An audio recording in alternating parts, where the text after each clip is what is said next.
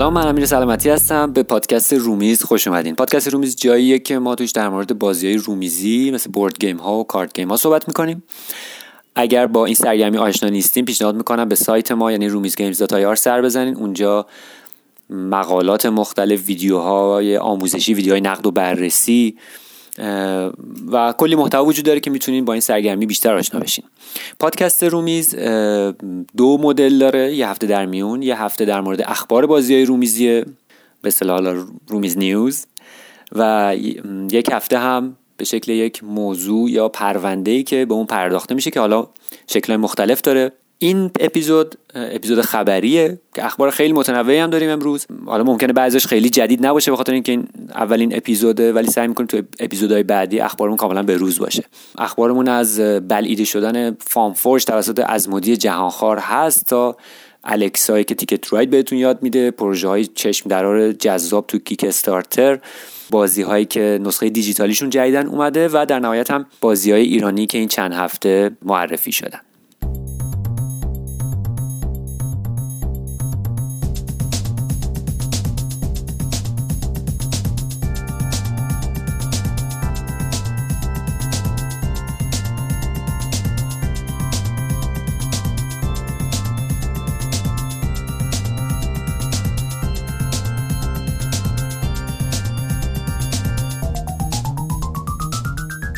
خب اخبارمون رو با وعده غذایی آخر از مودی شروع کنیم که فانفورج رو قورت داده.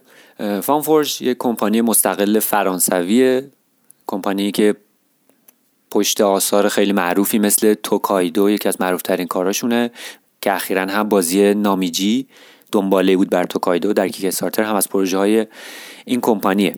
و از مودی هم در راستای در واقع بلعیدن کمپانی های مختلف ناشرین مختلف فانفورج آخرین مرجش هست.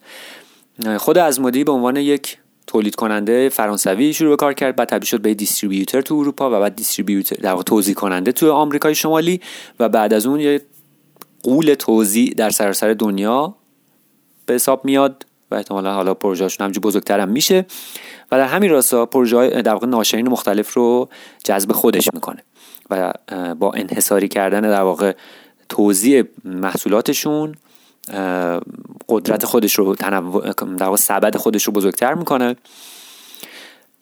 نکته که در مورد این خبر وجود داشت که به نظرم جالب رسید این قضیه است که خب مشخص شده در طی این چند سال که از مدی بیشتر از اینکه دنبال ناشر باشه دنبال عنوانه. یعنی یک کمپانی رو بیشتر به خاطر عناوینش خریداری می‌کنه. و چند وقتی هست که در این چند تا مرج اخیر که در واقع اون پی آر روابط عمومی از مدی دیگه خیلی هاشا نمی‌کنن این قضیه رو. دیگه رسما میگن که آقا مثلا این عنوانش خیلی جذابه واسه ما جذاب بود مثلا اومدیم خریداریش کردیم. در مورد فانفورج هم همین اتفاق افتاده. ظاهرا دنیای توکایدو بازی توکایدو که جدیدن هم رسیده به بازی نامیجی که حالا الان در موردش میگم خیلی براشون جذاب بوده. توکایدو یه board game یه که تمش تم سفره. احتمالا آشنا هستین باهاش. اولا design خیلی تمیز و سفید و در واقع پر لکای رنگی خیلی آرامش بخش طراحیش. و خود بازی هم در واقع در عین که رقابت و gameplay جذابی داره در عین حال شما رو دعوت می‌کنه به لذت بردن از این سفری که دارین. که حالا تو اون بازی از توکایدو به کیوتو بود. خلاصه از این شهر ژاپن بود. که حالا تو دنباله این بازی به اسم نامیجی که همین یه ماه پیشم تو Kickstarter اومد و نزدیک 600 هزار دلار هم fund شد. ادامه همونه. حالا بازی سری شهر دیگه است ولی سفر بیشتر دریاییه. بعد component اشو تلاش کردن جذابتر حتی تو دل بروتر از خود توکایدو بکنن. و این نشون میده که این دنیایی که ساخته شده خلق شده چقدر ارزش داره و چقدر میشه هی بهش اضافه کرد. و در واقع چاه نفتیه که احتمالا نظر ازمودی رو جلب کرده. این نکته رو در واقع اینکه ازمودی دنبال عنوان بیشتر تا مثلا خود کمپانی من اولین بار تو صحبت با آی ارهارد چند وقت دو سال پیش بود که اومده بودن ایران تو صحبت در واقع داشتن می‌گفتن که یک, یک سری از بازیاشون رو یه کمپانی فرانسوی تولید می‌کنه به اسم Lui-même Lui-même یه کمپانی خیلی فسقولیه در واقع تو فرانسه. که یک بازی داره یه بازی خیلی پرفروش داره به اسم Werewolves of Miller's Hollow که فکر کنم اولین بازی هم هست که من خودم خریدم و یه نفر از اروپا برام آورد مثلا 8 9 سال پیش. یه بازی سبک مافیاست خیلی هم چیز عجیب غریبی نیست اما یه طراحی خاصی داره که خیلی جذابش کرده و خیلی پرفروشه تو اروپا به شکلی که ظاهرا کل اون کمپانی رو فروش این بازی میچرخونه و بازی های دیگهش هم در حد سر به سری و خدای ارهارد میگفتش که الان مثلا دو ساله که ازمودی هی نامه نگاری می‌کنه و دنبال اینه که لویمم رو بخره. فقط به خاطر همین ورولفش چون که نه بازی چرب و چیل دیگه ای داره نه اصلا عناوین در راه خیلی خفن داره. اون ورولف رو می‌خواد به خاطر اینکه یک معدن طلاییه که حالا حالا میشه ازش پول در آورد که اتفاقا این کارم کرد. فکر کنم دو ماه پیش بود که بالاخره اینا به یه دیلی رسیدن و لویمم هم رفت زیر مجموعه ازمودی شد. خلاصه این ماجرا ادامه داره و باید ببینیم که وعده غذایی بعدیش چیه یا به عنوان دسر شاید بیاد رومیز رو بخره نمی‌دونم. باید دید.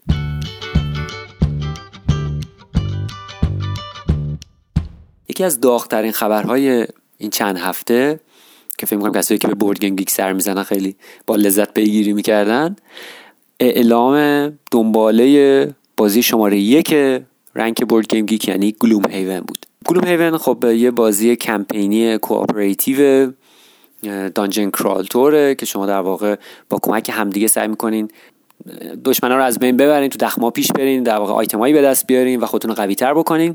به لحاظ داستانی خیلی غنیه و یکی از چیزایی که تو gameplay ش هم در واقع باعث خیلی معروفیتش شد سیستم combat و مبارزه بازی بود که خیلی معروفش کرد و خب بازی الان در رتبه یک BoardGameGeek هم قرار داره. چند وقت پیش در واقع همین تو نمایشگاه اشپیل امسال یک نسخه دیگه از بازی معرفی شد به اسم Gloomhaven Jaws of the Lion آرواره شیر. که اونطور که از سمت خود طراح اعلام شده بود نسخه کمی user friendly تر شده. user friendly نمیشه گفت در واقع میشه گفت ساده تر شده. یا مثلا دیگه اونقدر hardcore gaming نیست. مثلا یکم سادش کرده یه سری قوانین حذف کرده از توش بازی رو سرراستر کرده واسه کسایی که آماتورتر هستن تو board game اونو معرفی کرد که خب خیلی هم جذاب بود. به هر حال اون هیولای Gloomhaven وقتی تبدیل بشه به یه بازی در دسترستر شدنی تر خب خیلی می‌تونه جذاب باشه واسه خیلی ها. اما یک دو هفته پیش نسخه بعد خود Gloomhaven معرفی شد یعنی یه بازی باز دوباره تو سطح سختی و پیچیدگی Gloomhaven به اسم Frosthaven که توی دنیای یخزده ای میگذره که فعلا هم چیز زیادی ازش هنوز لو ندادن. البته تو کنفرانس های PAX و در واقع یه سری سمینارهای اینطوری صحبت های راجبش کرده ولی خب من هنوز در نیستم گوش نکردم. اما تا جایی که می‌دونم اولا بازی خیلی سختتر شده. در واقع حتی اون کاور بازی هم اینو میرسونه که دیگه فضای بازی فضای بیرحمتری شده به نسبت قبل. های سختتر میشن های تر و خب احتمالا چیزهایی به بازی اضافه شده. قرار کمپین کیک استارتر بازی در 2020 هم فعال بشه که خب احتمال موفقیت خیلی بالایی براش میره. همونطور که خود گلوم هیون این اتفاق براش افتاد.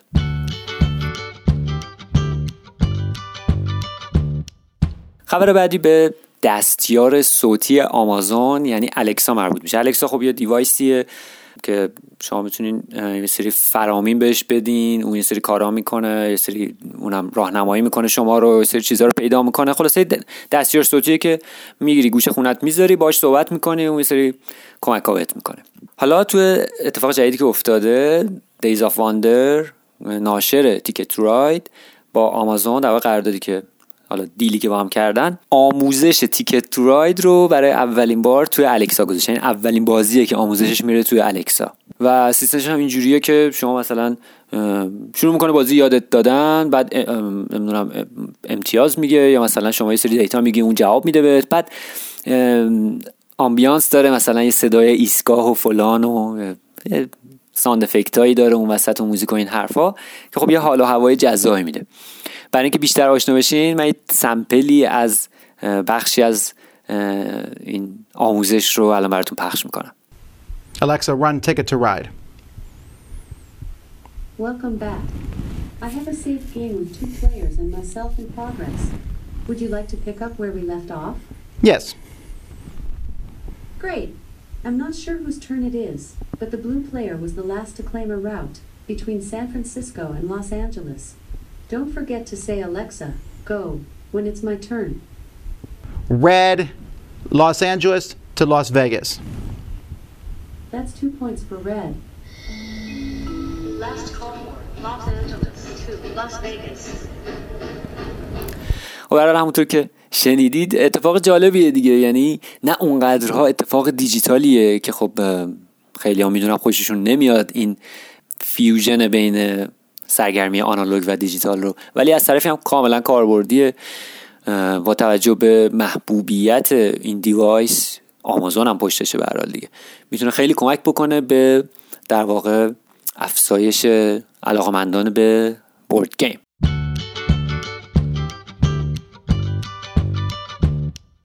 بیشتر از یک ماه پیش نمایشگاه اشپیل در شهر اسن آلمان برگزار شد که آشنا هستین با این نمایشگاه بزرگترین نمایشگاه بورد گیم و واقع بازی رومیزی در دنیاست. حداقل پر مخاطب ترینش که هر سال هم بزرگتر و بزرگتر میشه. خب خبر یکم قدیمیه ولی خب جا داره که تو این پادکست بهش بپردازیم. چند تا ویژگی مهم داشت نمایشگاه امسال؟ چند تا ویژگی فارق از مثلا ویژگی های همیشگیش که مثلا هر سال رشد داره تعداد بازدید کننده بیشتر میشه تعداد شرکت کننده بیشتر میشه تعداد سالوناش بیشتر میشه تعداد بازیهایی که عرضه میشه نزدیک چهار هزار عنوان جدید تو نمایشگاه امسال بوده. و خیلی اتفاقات دیگه که تو این نمایشگاه هست. قطب خبری بورد گیم در واقع. اما خبری که واسه ما خیلی مهم بوده حضور ناشرین ایرانی در این نمایشگاه بوده. چند ناشر با تلاش زیاد تونستن که قرفه بگیرن تو این نمایشگاه و حضور داشته باشن بازی بازی خودشون رو در واقع ببرن اونجا پروموت کنن که خب خیلی خبر جذابیه و برای اولین بار هم پرچم ایران در واقع بین پرچم کشور شرکت کننده که در جریان باشید مثلا اندونزی چند ساله که داره تو اسن شرکت می‌کنه هر سال ده 20 تا بازی جدید و اورجینال می‌بره اونجا نمی‌دونم تایلند همینطور. آرژانتین کلمبیا کشوری که فکرشو نمی‌کنین اونجا معمولا پاویون دارن یا غرفه دارن و بازی می‌برن. حالا برای اولین بار هم ایران در واقع تونسته اتفاق بیفته با همت ناشرین ایرانی. اما این قضیه ساده برگزار نشد. به خاطر این شرایط سیاسی ایران در واقع اتفاقی که افتاد پر حاشیه بود این قضیه. در کنارش بگم که خود من هم چون قصد داشتم برای اولین بار تو این نمایش شرکت کنم جزو آرزوام بود همیشه و درخواستی که دادم مسئول نمایشگاه حتی لطف کردن یه در واقع دعوتنامه خبرنگاری برای من فرستادن پرسکیت فرستادن که راحتتر بتونم ویزا بگیرم. متاسفانه من نتونستم ویزا بگیرم. حالا به دلایل مختلف که میگم تون هاشی ها در واقع بیشتر اینها مطرح می‌شد. که در واقع خب به هر حال با توجه به اینکه احتمالا گروهی این کارا رو کردن به خاطر نمایشگاه رفتن دیگه بر نگشتن و یا خیلی چیزای دیگه شاید مداره که من کامل نبوده که شاید به هر حال نمیم حساب بانکی رو چک می‌کنن. همه این چیزها شاید به نظرشون نرسیده که من برمیگردم و اینو اعلام کردم به ما در واقع ویزا بهم ندادن. اما نکته که باعث حاشیه سازی شد این بود که به هیچ کدوم از کسانی که در واقع قرفه خریده بودن توی نمایشگاه و می‌خواستن بازی ببرن و ناشر هستن و سایت دارن دفتر دارن دستر دستک دارن شرکت دارن به اینا هم ویزا ندادن. که شرکت کرده بودن؟ در واقع هوپا نشر هوپا نشر دور همی. فکر کرده که در واقع بخش تولید بازیشون عنوانش از همپایه با همزی و فربود انگاره ناشر هزار. این همه شرکت کرده بودن. خب از نشر دور همی آیه جواهری تونست بره. در واقع ویزا داشت و مشخصا رفت.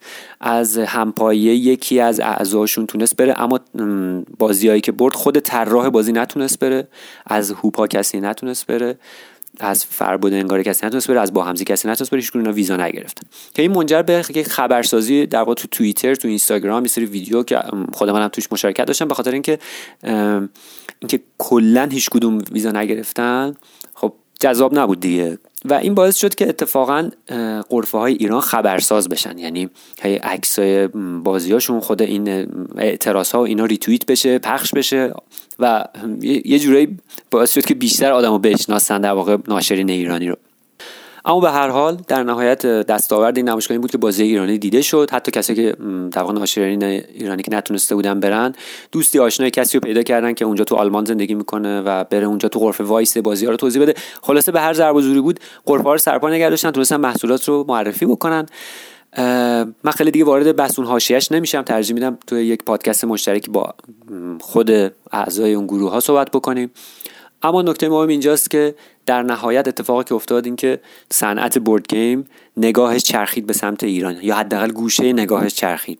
گواهش هم این که در واقع کلی کاور کردن از در واقع Eric Martin از بخش خبری BoardGameGeek چند بار کاور کرد. این هم این مسئله رو هم بازی های ایرانی رو یه در واقع پنلی اختصاص دادن تو خود نمایشگاه به ایران به عنوان یک market رو به رشد ولی جدید که همه اینها قاعدتا باعث رشد صنعت board game در ایران خواهد شد.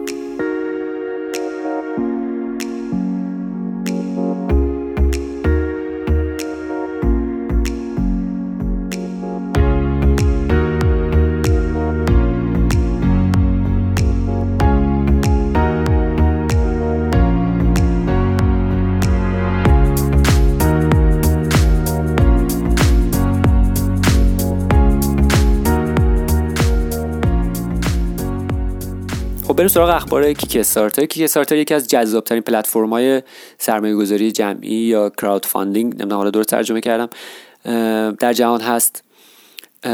سیستمیه که در واقع شما اگه ایده ای طرحی محصولی بازی هر چیز دارین در واقع می‌تونید تو اون پلتفرم promote ش کنین ارائهش کنین.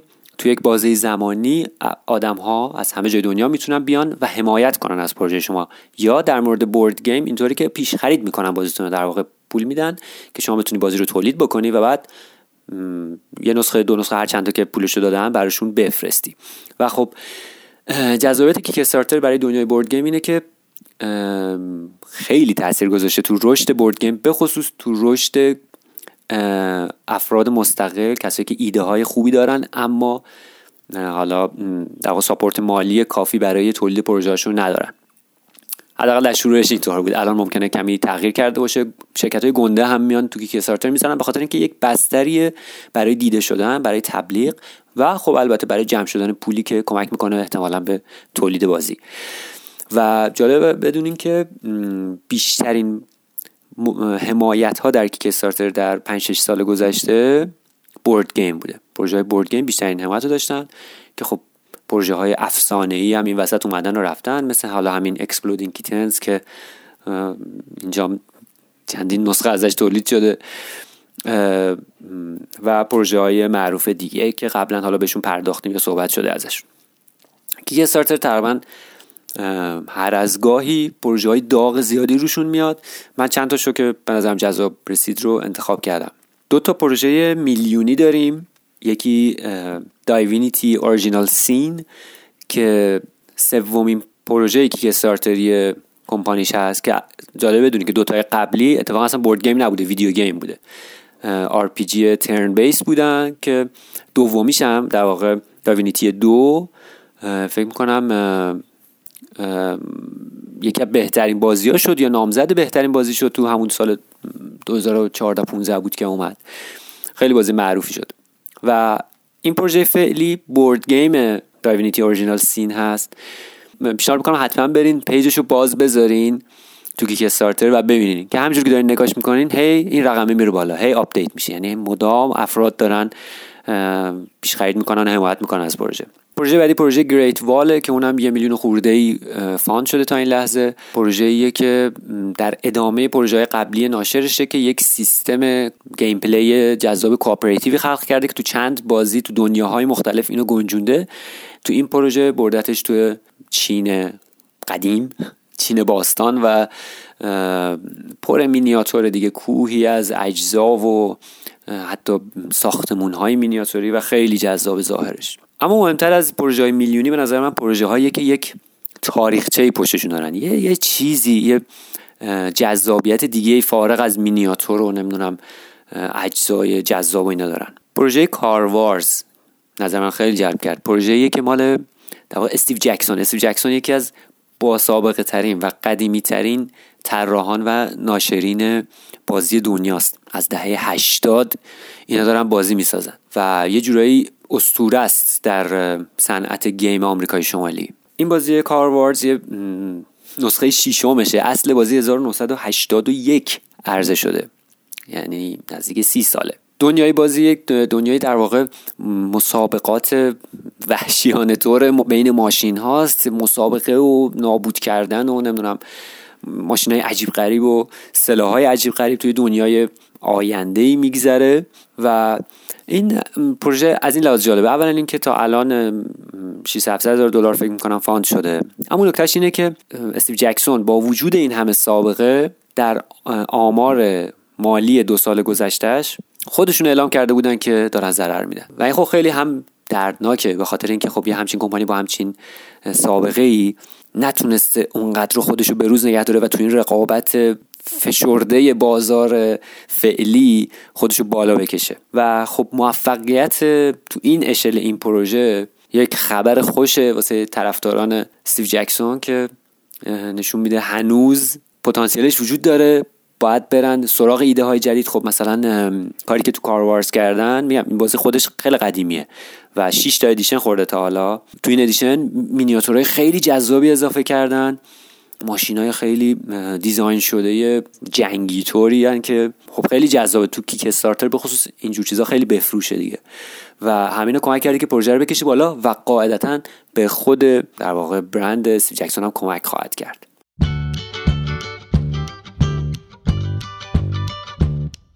خب بریم به بخش بازی دیجیتالی که عرضه شده. بازی دیجیتالی زیادی توی این مدت عرضه شده ولی دوتاش که چشم من رو گرفت و برام خیلی جذاب بود. به نظر رسید که می‌تونیم راجبشون صحبت کنیم. یکی نسخه دیجیتالی Terraforming Mars که عرضه شده هم واسه iOS هم واسه اندروید و هم نسخه PC خب این بازی خیلی به سرعت پله های ترقی رو کرد نسخه فیزیکیش به خاطر مدل engine building جذابی که داشت. خیلی سریع محبوب شد بین گیمرها با اینکه خب نقد زیادی که بهش میشه اینه که بازی واقعا بازی سولویه و شما خیلی کم در تعامل داریم با بازیکنهای دیگه. اما اتفاقا به نظرم این گزینه باعث میشه که نسخه دیجیتالش خب پس خیلی جذاب باشه دیگه. چون شما اگه قراره که همچین حسی داشته باشه بازی خب پس دیجیتال بازی کنی هم احتمالا چیزی زیادی رو از دست نمیدی غیر از که از مزایای دیجیتالی شدنش هم استفاده می‌کنی. خیلی هم خوش ساخت من دیدم. یکی این Terraforming Mars بود می‌خواستم بگم و اون یکی بازی Yellow and Yangtze که رود رودهای جاری در چین هستند. این بازی در واقع طراحش Reiner Knizia س یه جورهایی میشه گفت دنباله بر بازی فوق محبوب Tigris and Euphrates دجله و فرات Yellow Yangtze یکی از جذاب ترین بازی های چند وقت اخیری که من بازی کردم. تفاوت زیادی کرده با Tigris and Euphrates مهماش یکی اینه که مثلا بازی 6 ضلعی شده دیگه خونه هاش و دیگه اینکه یه نیروی زرد که wild هست بهش اضافه شده.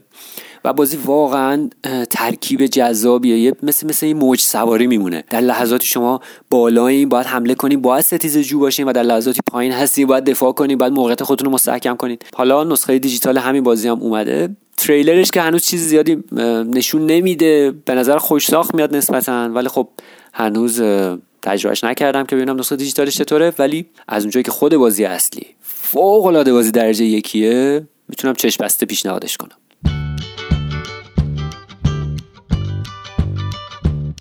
خب و اما می‌رسیم به خبرهای داخلی تر خب شب یلدا نزدیکه.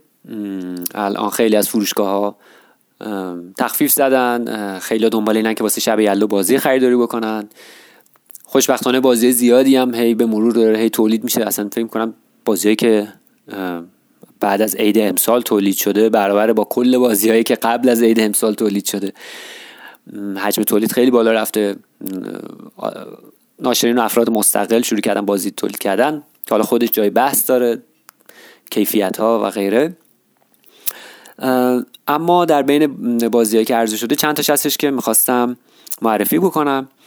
یکی بازی جدید ذهن زیبا که تحت license کمپانی هستیش Blue Orange اگه اشتباه نکنم. نمی‌دونم با Blue Orange بستن یا پگاسوس الان یادم نمیاد. بازی Kingdomino نسخه Persian edition ش رو تولید کردن نسخه فارسی. بدون هیچ تغییری خب فایل اصلی رو در واقع کمپانی در اختیارشون قرار داده. چیزی که در محصولشون برای من خیلی جذاب بود این بود که اجزای بازی رو بزرگتر کردن. واقعا به نظر من جا داشت این اتفاق.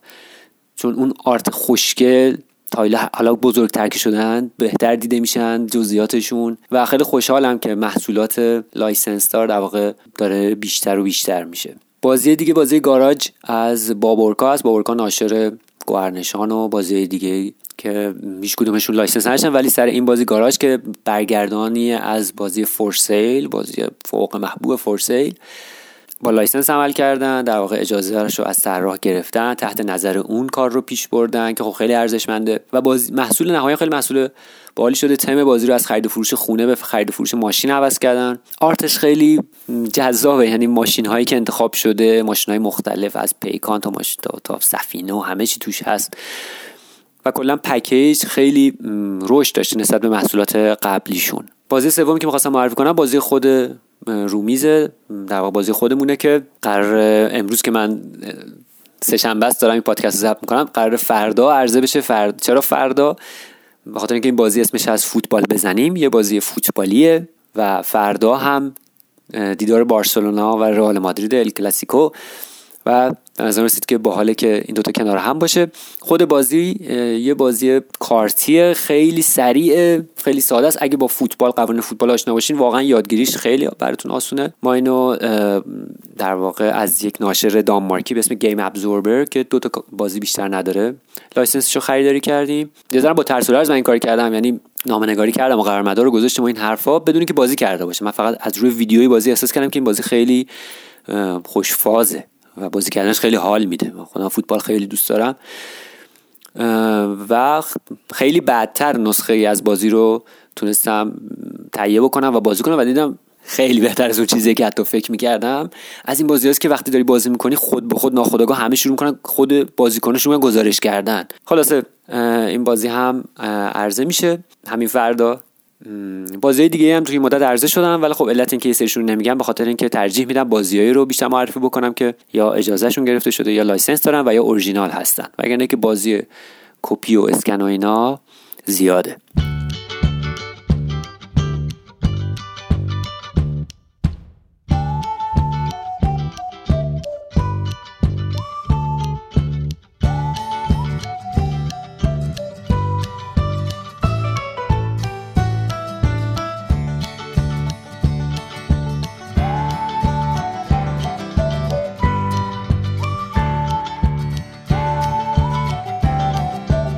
اینم از اپیزود این هفته پادکست رومیز که به اخبار بازی رومیز اختصاص داشت. خوشحال میشم نظراتتون رو با من در میون بذارین در مورد اخباری که مطرح میشه. اگر خبری هست که به نظرتون خیلی جذابه مطرح کنین که تو پادکست های به بعدی بهش بپردازیم. این جمله هم که اکثر پادکست رو تهش میگن پادکست رومیز رو می‌تونین از نرم افزارهای پادکست اپ های پادکست. خلاصه از جایی که همه پادکست گوش میدن همون جاها می‌تونین گوش کنین دقیقا من هنوز مطمئن نیستم کجاها ما هستیم. Castbox رو می‌دونم هستیم. شنوتو رو می‌دونم هستیم. تو خود رومیزم که می‌تونین گوش کنین حالا سعی می‌کنم اطلاعاتم واسه دفعه بعد بیشتر کنم که واقعا کجاها می‌تونین ما رو گوش بکنین تا اپیزود بعدی خدا نگهدار.